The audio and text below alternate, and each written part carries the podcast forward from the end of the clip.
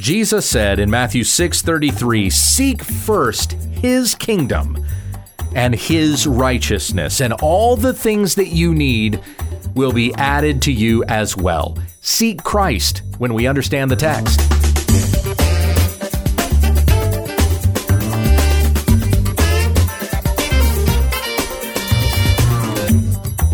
This is When We Understand the Text, a daily Bible study in the Word of Christ, that men and women of God may be complete, equipped for every good work. Tell your friends about our ministry at wwutt.com. Here's your teacher, Pastor Gabe. Thank you, Becky. We come back to our study in Matthew chapter 6 in the Sermon on the Mount.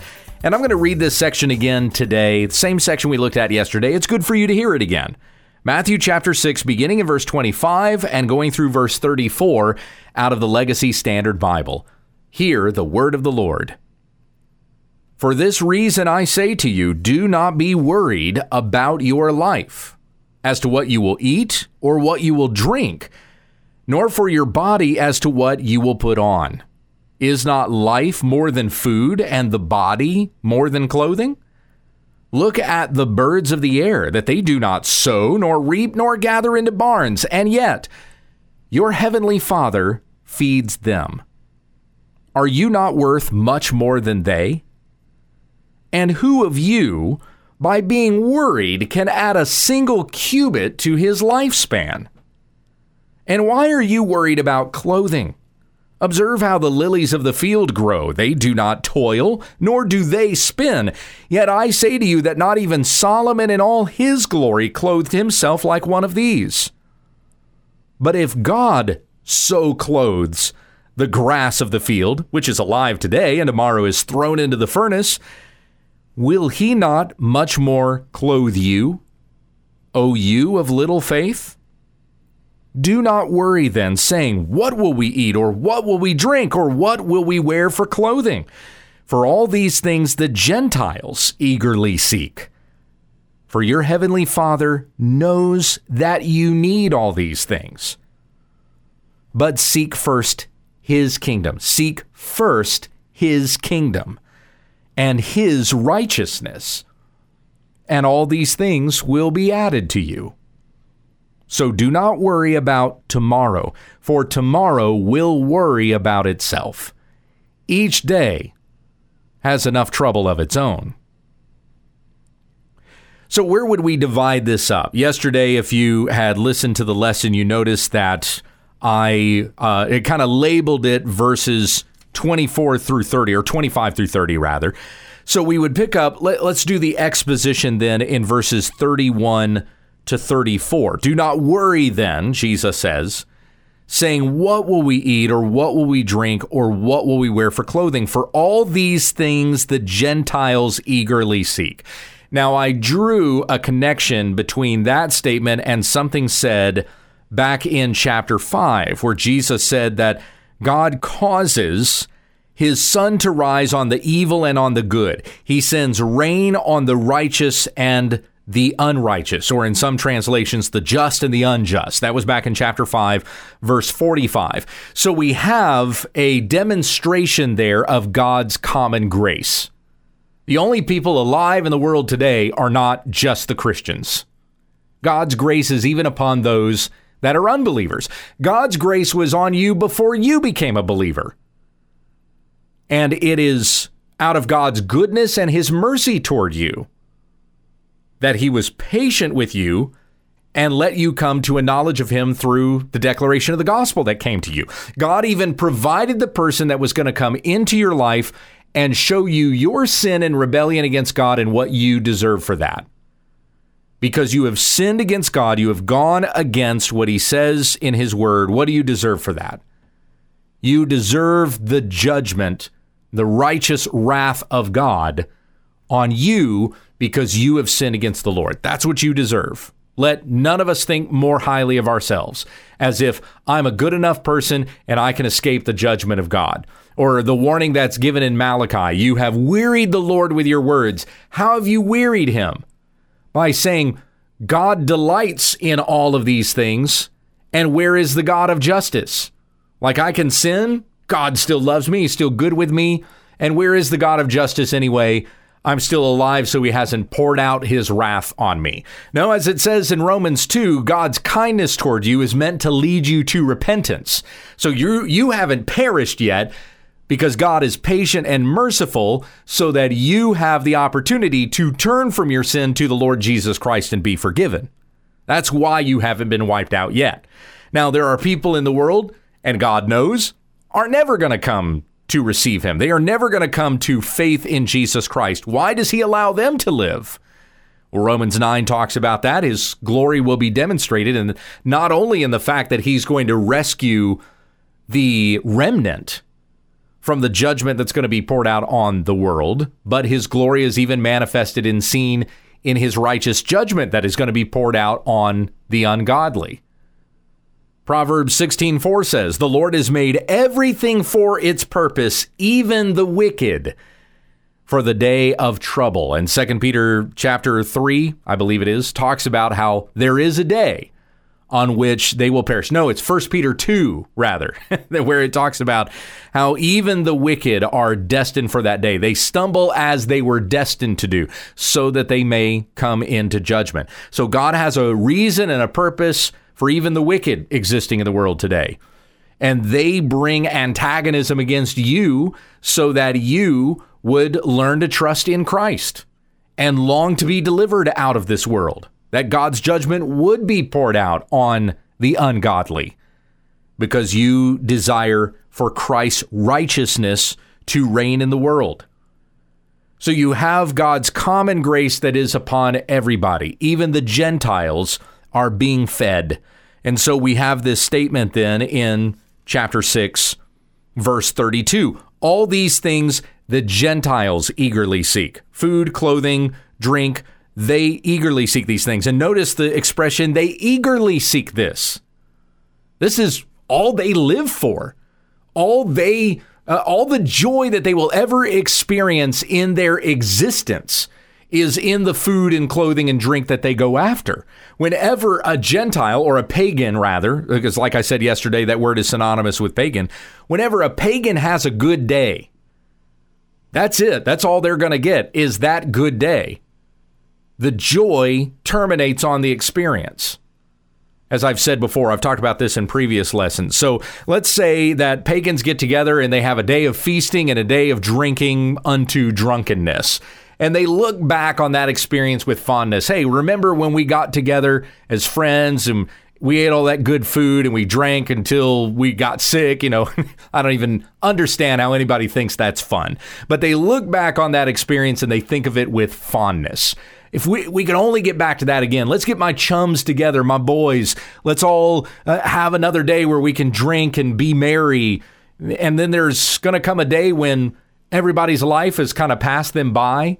You never get that youthfulness back again. We can never be what we once were. The days are now so full of trouble that we don't have the same kind of joy that we had back then when we weren't worried about as much. So for a pagan, this is the best life that they're ever going to get. And even the moments they experience that are good are going to be few and far between. That's all they go after. That's their eagerness for clothing, the best stuff that makes me look good, the drink that makes me feel good, the food that fills my belly. And, and then all they have is the memory of it. And that's the most joy that they're ever going to experience. Whereas for the Christian, our joy when we experience things like this, like a good meal with friends and family, and even giving good gifts to one another and hanging out with each other, for the Christian, the joy doesn't terminate on the experience. Our joy doesn't end when that moment is over. Because we know that these moments that we experience, a good meal with friends and family, enjoying feasting and fellowship, that kind of an experience is a taste of the glory that awaits us in the kingdom of God that we have been promised in Christ Jesus right? Because we read about this in the book of Revelation, the wedding feast of the Lamb, when we're all going to be gathered together with Christ, the whole church, for an endless feast in the kingdom of God.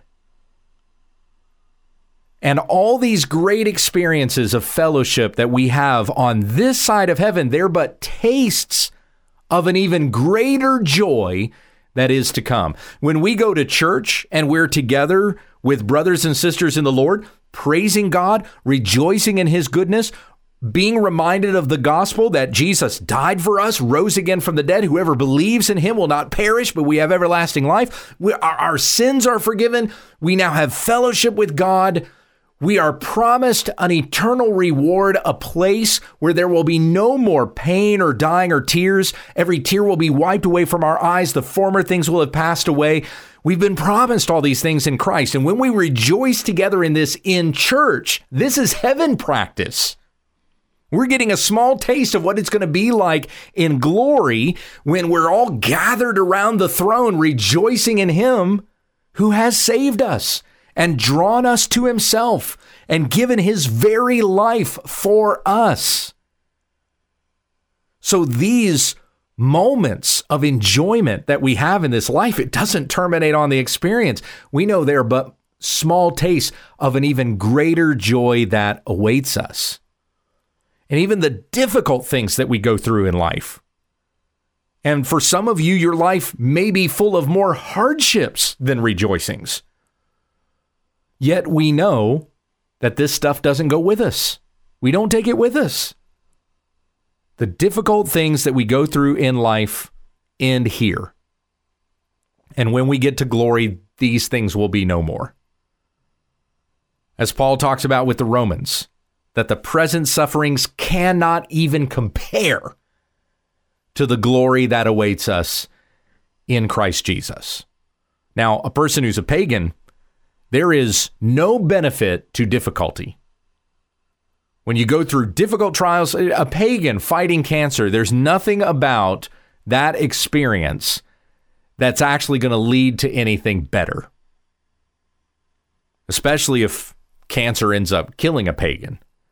I mean, that's it. Their best life was the one they experienced here, and it was full of cancer. For the pagan, for the person who does not know God, for the unbeliever, for the unchristian, this life is the only heaven they will ever experience.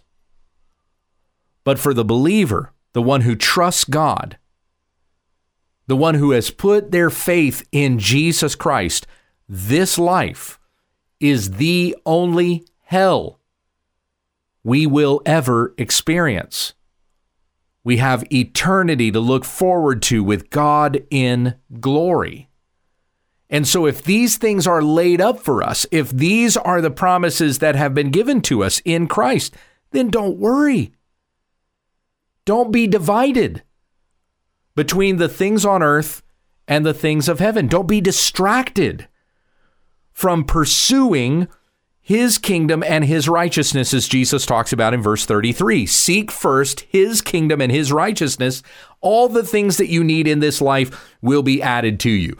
When you worry or when you invest yourself in these things that are in this life and you think that this is what you need. So, again, remember the uh, the, the word worry that we're reading here, verse 31, do not worry then. As I defined it yesterday, it's better understood as do not be distracted or do not be divided. Do not be going after the things of this world that you neglect the promises that we have for God in glory. So when you do that, when you're distracted, when you're divided, and you go after the things of this world, when you worry about the things of this life, what you are saying is that the promise of the kingdom is not good enough for me. I still have to have these things in life in order to feel satisfied, in order to feel fulfilled. And so that is to say to God, what you have promised me is not enough. And I need this in order to feel good. And that thing has become your God.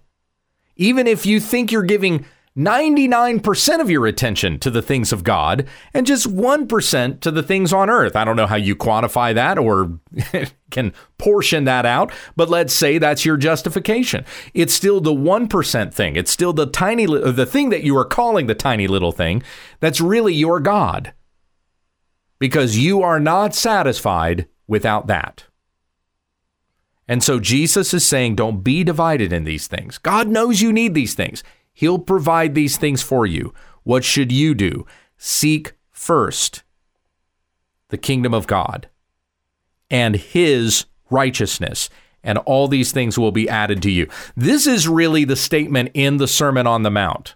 This is the statement that shows us the righteousness that we should be pursuing. Jesus talked about this in chapter 5. Be perfect as your heavenly Father is perfect. Matthew 5:48. This righteousness that we should be pursuing is not a righteousness of our own. It's not just Jesus simply telling us to be good because you can't be good. In the Sermon on the Mount, he calls us evil. Uh, he said of his own disciples back in verse 30, You of little faith. There's these reminders in here in the Sermon on the Mount that we cannot be good on our own. So this is not Jesus telling us do better. I hate that expression anyway. I hate it when somebody says that.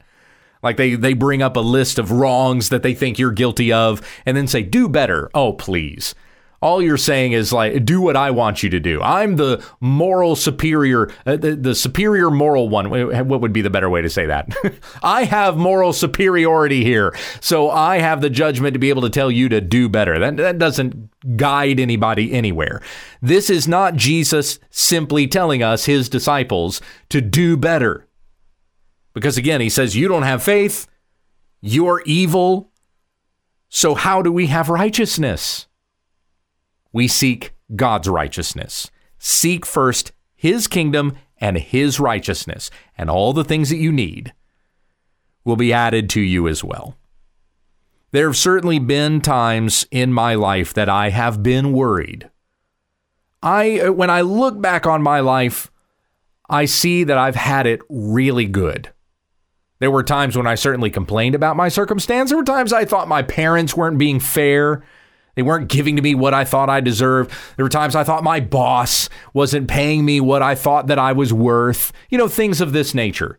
Or, or even the opportunities that were afforded to me. Man, if I could have the same opportunities that that guy had, I could do so much more with them than, than he's done and I would be jealous of somebody else's opportunities. I should be able to get those opportunities. There have certainly been times in my life that I have felt that way, but when I look back over my life, I see and realize just how good I had it. My parents never had a lot of money. I've never had a lot of money.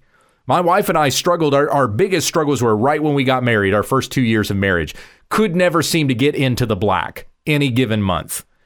We're grateful that we had a good church that helped take care of us and and give us some of those extra needs just to get over that hump at the end of the month because we were not making it. And we didn't have smartphones, we didn't have cable TV. We had I think one vehicle between us. You know, all the uh, the things that we enjoy just kind of are like the regular part of life. Who doesn't have a smartphone now? We weren't paying for those things when we were first married, and yet we still couldn't get into the black. I was an associate pastor on a very limited salary, and it, it, was hard times for us. It was difficult. And yet, looking back on those times and seeing how God provided for us through the wonderful brothers and sisters in the Lord that were around us, our needs were being taken care of. I've never had a reason to complain, though there have been times in my life that I have complained. I know what it. I know what it's like to be on hard times. I do know what that's like. I've lived out of my car before. I've not known what I was going to eat tomorrow. I've been there before, but yet looking back, I can see how the Lord has dealt bountifully with me. Even though I wasn't faithful to him, he was faithful to me. Psalm 13 ends this way, verses 5 and 6. But I have trusted in your loving kindness my heart shall rejoice in your salvation. I will sing to Yahweh because he has dealt bountifully with me. Now, first and foremost, I trust the Word of God. I trust what the Bible says, but I, I know from experience that God has provided for me. And so I'm going to trust God with my future. And I'm going to take to heart and I'm going to do, as said in verse 34 do not worry about tomorrow, for tomorrow will worry about itself. I mean, that's. That's Jesus being poetic. How does tomorrow worry about itself? Tomorrow doesn't doesn't have uh, a personality. it doesn't have any self awareness. So how can tomorrow worry about itself? Let those things that are going to happen tomorrow happen. What do you need to be doing today to handle today and is also giving you bright hope for tomorrow. Seek first the kingdom of God and his righteousness, and all the things you need, God will give to you. Concern yourself with that today. Think of the things that are stored up for us in glory. Let your mind meditate on that. Resist the temptations that are in this world and go after the righteousness that is in Christ, the righteousness you've been given by faith in Christ. Live in holiness today. Don't worry about tomorrow. Don't have your devotions divided, but seek first these things, and God will take care of all the rest. Paul says this in Colossians 3:1. Therefore, if you have been raised up with Christ, keep seeking the things that are above where Christ is, seated at the right hand of God. Surely Paul is putting into effect here in Colossians 3 what Jesus said in Matthew 6 Seek first the kingdom of God and his righteousness. Paul heard it, and now he's commanding it to the Colossians. Let me go on to verses 2 through 4. Set your mind on the things above, not on the things that are on earth. For you have died, and your life is hidden with Christ in God. When Christ, who is your life, is manifested, then you also will be manifested with him in glory. When Christ, who is your life, appears, you will appear with him in glory. So, where should your heart be? Where should your mind be? On the things that are above where Christ is.